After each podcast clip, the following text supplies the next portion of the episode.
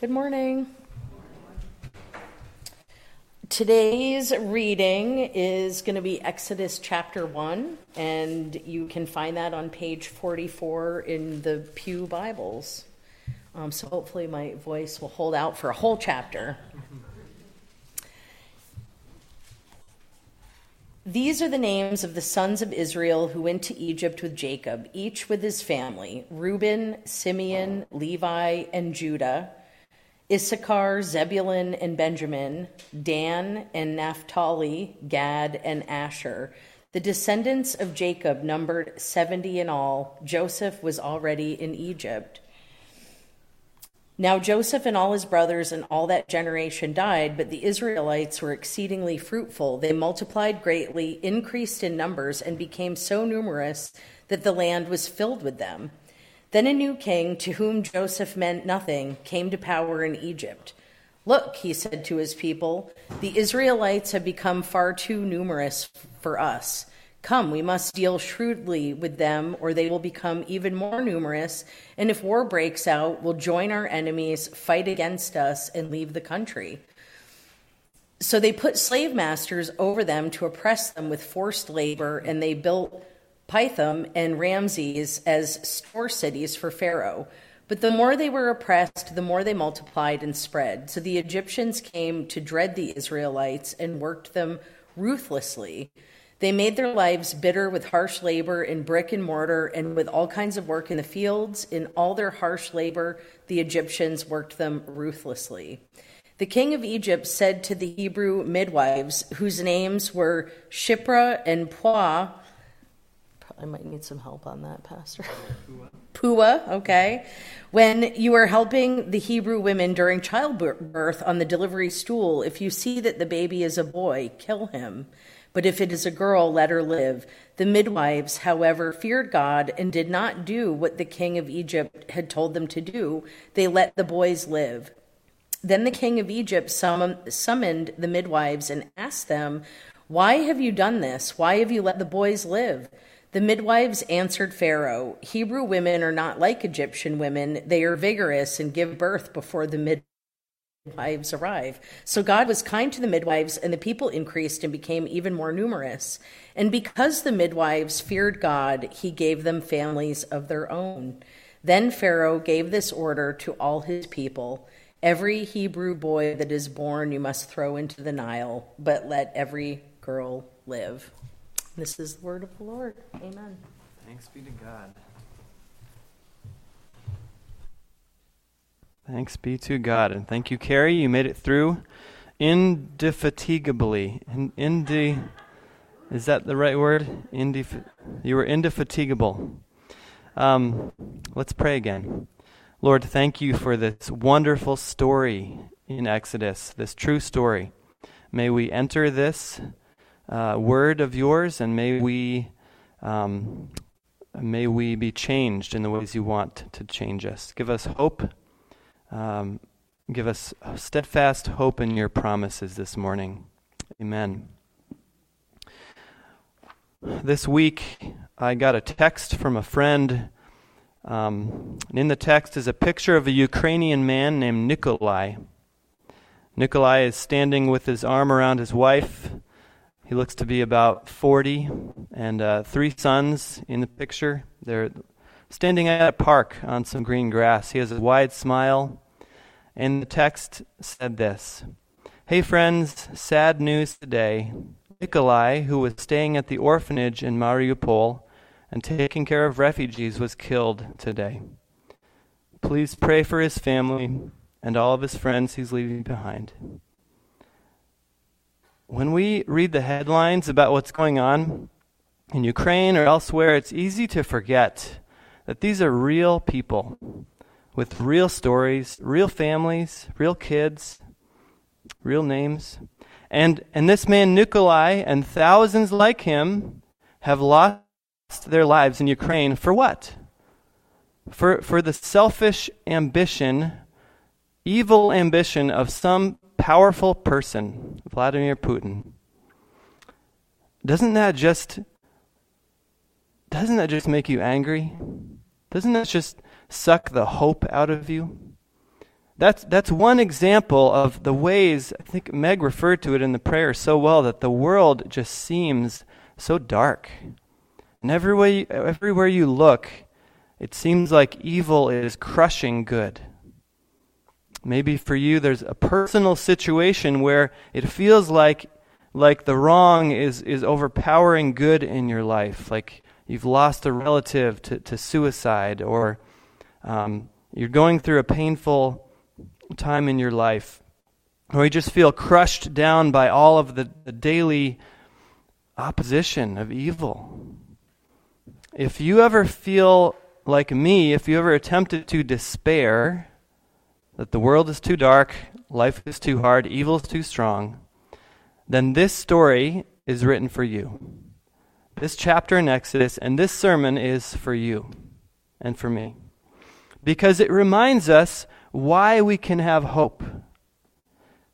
It doesn't give us pat answers. It doesn't skim over or gloss over the reality of the suffering and the evil and the darkness, but it does help us to take a step back and see the big picture that God promise cannot be overcome by evil, by the power of evil. Sometimes evil looks like this irresistible, un- in- unconquerable force, but God's promise is stronger. Sometimes it feels like evil may bring God's plan to a grinding halt. But God's promise moves forward quietly, steadily, um, unstoppable. So, this chapter of Exodus shows us an evil power resisting God's work and God's promise. And the more his promise advances, the more resistance it gets. So let's look at this together.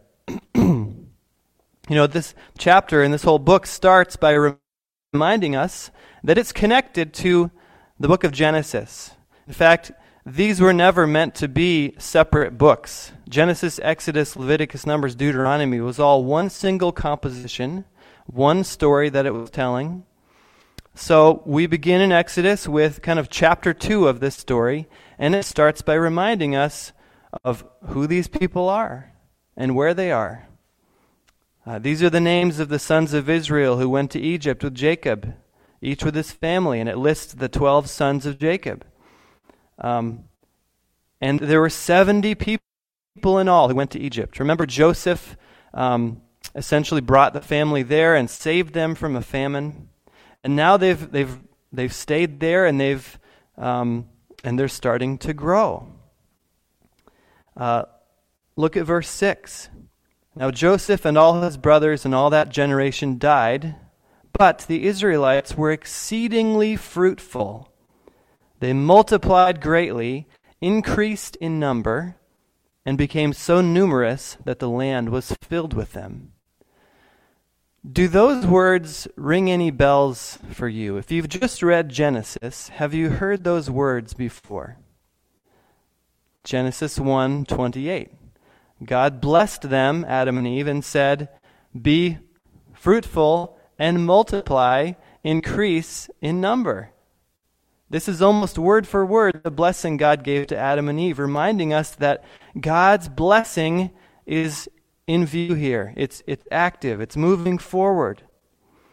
The, the family is multiplying, uh, life begetting life, begetting life, generation to generation spreading, the family tree growing. And one of the Hebrew words here means literally they swarmed like insects, swarm. They just they just were multiplying and, and filling the land of Egypt, probably the land of Goshen in Egypt where they lived. And this is a sign of God's blessing. In the Bible, life is always a blessing to be grateful for, not a burden to bear, not a problem to fix. Human life is a blessing to seek. But, or and, what is happening with this growing nation also is connected to a special promise that they have from God. Do you remember in Genesis chapter 12 what God promised Abraham? He said, Abraham, I will make you into a great nation. I will bless you and I will make your name great. You will be a blessing. I will bless those who bless you, and whoever curses you, I will curse. And all, all peoples on earth will be blessed through you. This promise is starting to come true in Egypt. The, the people of God, people of Israel, are becoming a nation. They're maintaining their, their family identity, their, their, their cultural identity, and yet they're multiplying and growing and being blessed. It is it's impossible for me to overemphasize the importance of that promise to Abraham in this story and in the whole story because listen, God's plan for the entire world involves Israel, involves the descendants of Abraham. Without this promise coming true, there would be no Israel, no Bible, no Jesus, no salvation, no church, no Georgia Plain Baptist Church, we would not be sitting here today if this promise was not coming true. And right here in Exodus, we see the promise growing and picking up steam. But we see opposition right away. This is a pattern we see in Genesis. As soon as God does something good, um, evil rears its ugly head right? God creates the world, Adam and Eve sin. God saves Noah and his family, and then people spread out, people build the Tower of Babel. And here, uh, the nation of Israel is being blessed, and now evil rears its ugly head. Verse 8. Then a new king, to whom Joseph meant nothing, came to power in Egypt. Look, he said to his people, the Israelites have become far too numerous for us. Come, we must deal shrewdly with them, or they will become even more numerous, and if war breaks out, will join our enemies, fight against us, and leave the country. Now, this lines up with what we know of Egyptian history. In the 15th or 16th century BC, there was a dynasty change. And um, whereas the Israelites were um, uh, were accepted and valued in, in Egypt, now suddenly they're seen as the outsiders. And the new dynasty, the new king, is paranoid about these immigrants in his country. And he stirs up popular fear and, and paranoia and comes up with a plan to oppress, the, oppress them. It's a tale as old as time, right? This happens all over the world. So look what they do. Verse 11. So they put slave masters over them to oppress them with forced labor. And they built Pithom and Ramses as store cities for Pharaoh. But the more they were oppressed, the more they multiplied and spread. So the Egyptians came to dread the Israelites and worked them ruthlessly. They made their lives bitter with harsh labor in brick and mortar, and with all kinds of work in the fields. And in all their harsh labor, the Egyptians worked them ruthlessly. So, what are we seeing here? The promise is building and growing, evil opposes it. And so they enslave the Israelites. And, and the king of Egypt said, let's, let's get some labor out of these people. So they, the story says that the slave masters oppressed them. Um, now, we can read this verse in a few seconds, but we're talking about decades of time passing. You know, thousands of, of backs beaten and broken by this labor, um, families scarred. Um, maybe it's even happening over centuries if there's more than one king it's talking about here. We know that Israel was in Egypt for 400 years total. Um, Moses was 80 when he came to um, lead them out of Egypt. So, anyway, but this is a long time of, of hard conditions of slavery. Now, unfortunately, this is not just ancient history in an old book, because modern day slavery is, is very real. Um, listen, in fact, to this description of modern day brick making. It hasn't changed much in a few thousand years. Brickmaking operations are big business in several developing nations. Usually resembling a rustic fortress, most are surrounded by walls seven or eight feet high to keep brick poachers out and to keep slave laborers in. They have a dark, otherworldly presence to them because of the dust and smoke that hang constantly in the air, coating everything with gray and red soot. The kilns require extra labor because someone has to stoke the charcoal fire constantly to keep the air at optimum temperature. This is one of the worst jobs in an operation defined by awful jobs. Excruciatingly hot, dirty, and sticky, the workers covered with charcoal dust that mixes with the dust of clay and dirt until sweat soaked skin begins to harden and crack. Before the bricks are ready for the kiln, they must be shaped and pre dried in the sun. All day long, slaves perform the back breaking labor of packing wet clay and straw into molds to form the bricks. They slap the clay into the molds, forming row after row. Then other workers, usually children, carry the bricks on their heads and set them out in the sun to dry. When they're dry enough to fire, the slaves carry them to the kiln to be baked. Hour after hour, day after day, weeks flow into months, months that fade into years with no relief in sight. This is a description of modern day brickmaking using slave labor. And that might be something of what the Israelites faced. The, the man who wrote that description is named Gary Haugen, who started an organization called International Justice Mission, um, which works to try to end modern day slavery. Now, here are some statistics from that organization. There are about 40 million people, 40 million people enslaved right now around the world. More people than at any point in history. More people enslaved now than any point in history. One out of every 130 women in the world is a slave. One out of every four slaves is a child. Let that sink in. Doesn't evil seem so real and powerful? I mean, you can't even, like, think about this stuff without just feeling crushed and burdened and discouraged. Their slaves work in harvest fields, in brick making facilities, uh, fishing boats, in sweatshops, in lithium mines for the batteries for our phones, um, in brothels. There is an active evil force in this world that is anti life, anti blessing, anti God. It's alive, it's real. People are oppressed, people are beaten down and crushed, people made in God's image. And in the story of Exodus, that power happens to be working through this Egyptian king.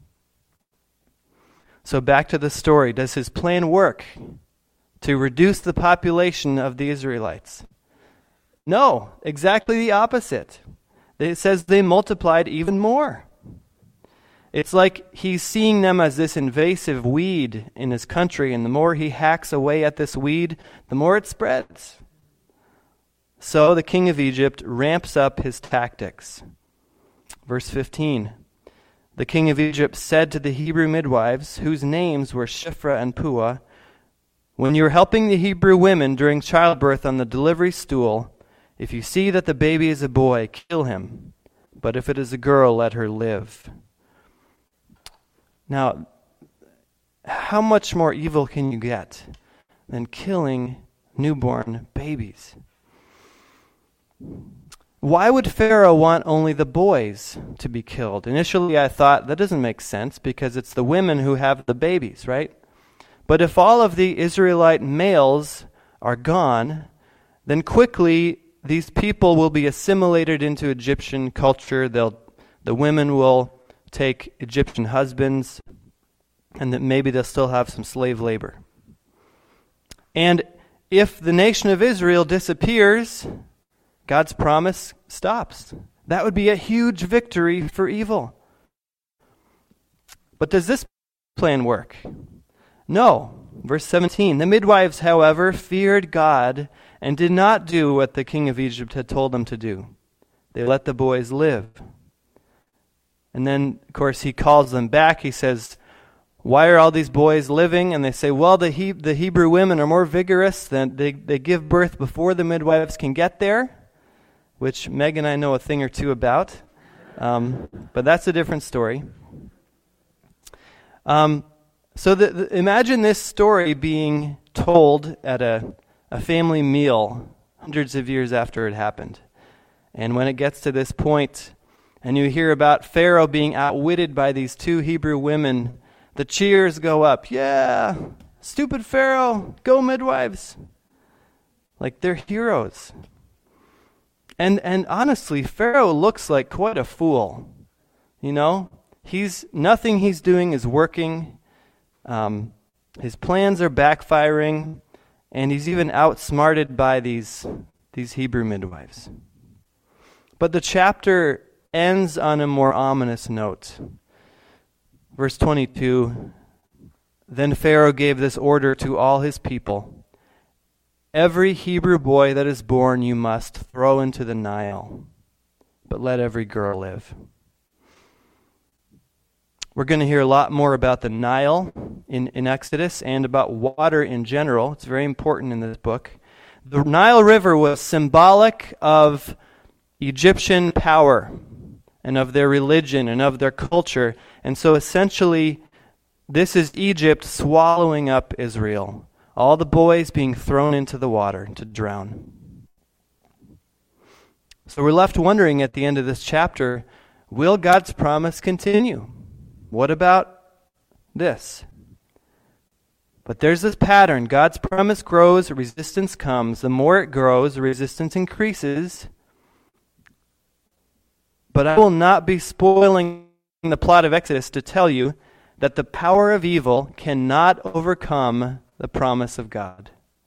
Let me say that again. The power of evil cannot overcome the promise of God. And during this the next few minutes as I close, I want to really take that truth and focus it down into our lives. Because we need to remember this. We need to live by this truth. Sometimes the power of evil seems so powerful and so big and so real and unstoppable. From a human point of view, in the book of Exodus, all the power is on Pharaoh's side. He owns the land, he has the wealth, he has the legal power, he has the strongest military in the world. Egypt was the most powerful in the world at this time. And Pharaoh's controlling it. He has control of the slave masters.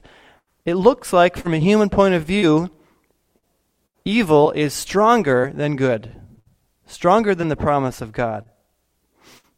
When we look at the world today, the same thing.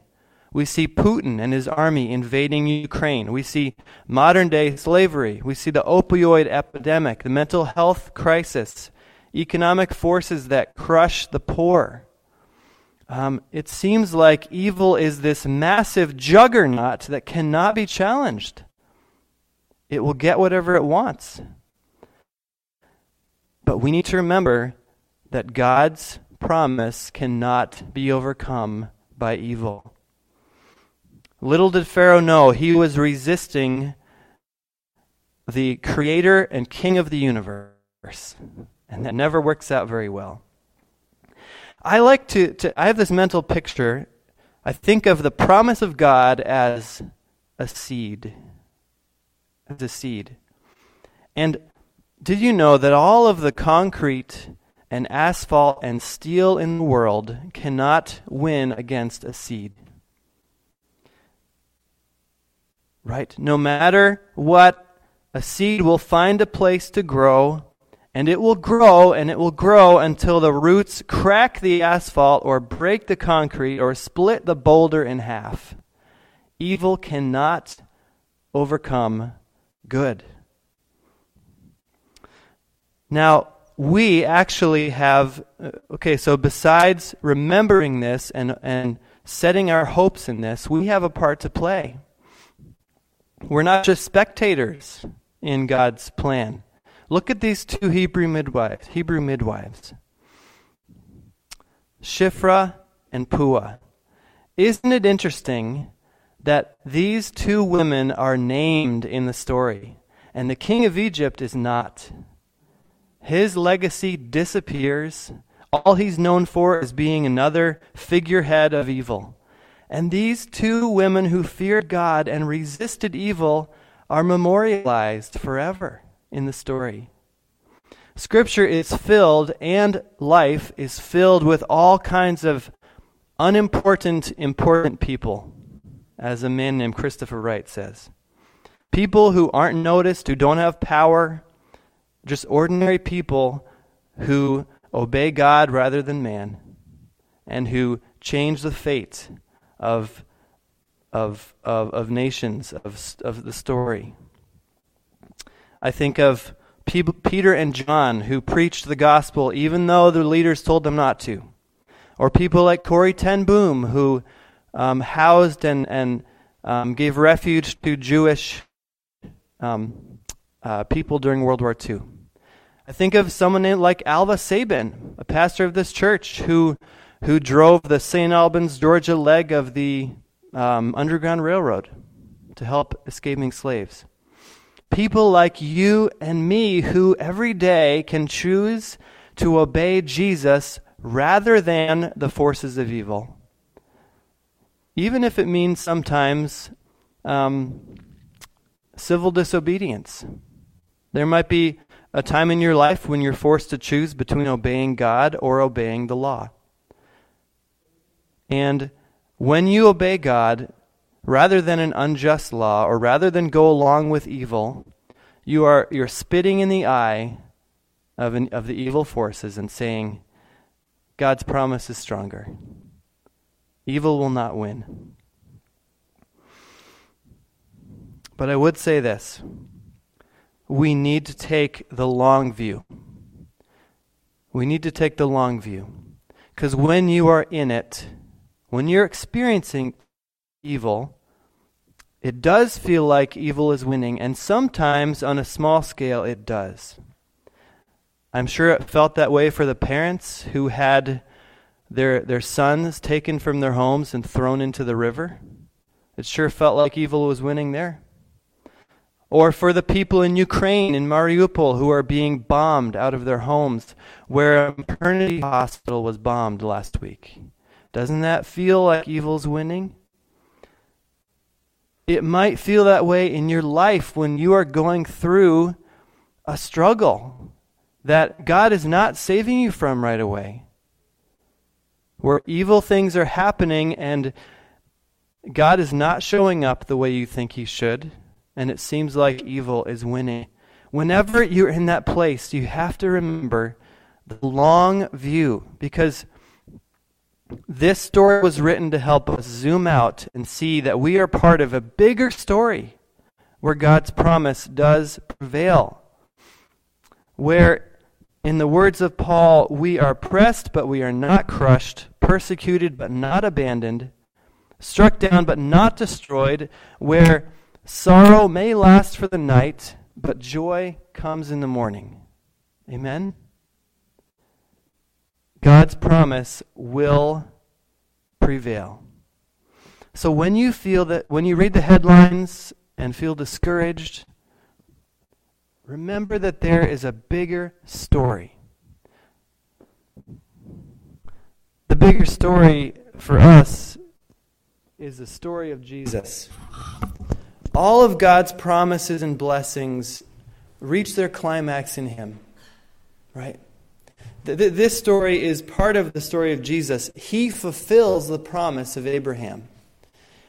And the evil powers of this world tried their darndest to stop him and to crush him and to halt God's plan through him. Remember King Herod the Great, who ordered all the baby boys around Bethlehem to be killed. Does that, ring, does that sound like what happened in, in Exodus? And yet Jesus escaped. Um, Satan tempted Jesus to, to throw away God's plan and to take a shortcut to power, but he didn't. Finally, Jesus was sentenced to death by crucifixion, and on the cross, all the powers of evil raged against him, and it sure looked like they won. Right? He died. He was, he was crushed by evil. And yet, in that moment of evil's greatest victory, evil was destroyed. The power of evil was defeated. The moment of its greatest victory became its moment of defeat. That's the way God works, and that's the way God will work in Exodus. So take heart. I don't know if you're despairing this morning about anything or if you tend toward despair and, and, and, and gloom when you look at the world, but remember the power of evil cannot overcome God's promise. Next week, we're going to see how God's promise moves forward as God raises up a deliverer for the people of Israel. Let's pray.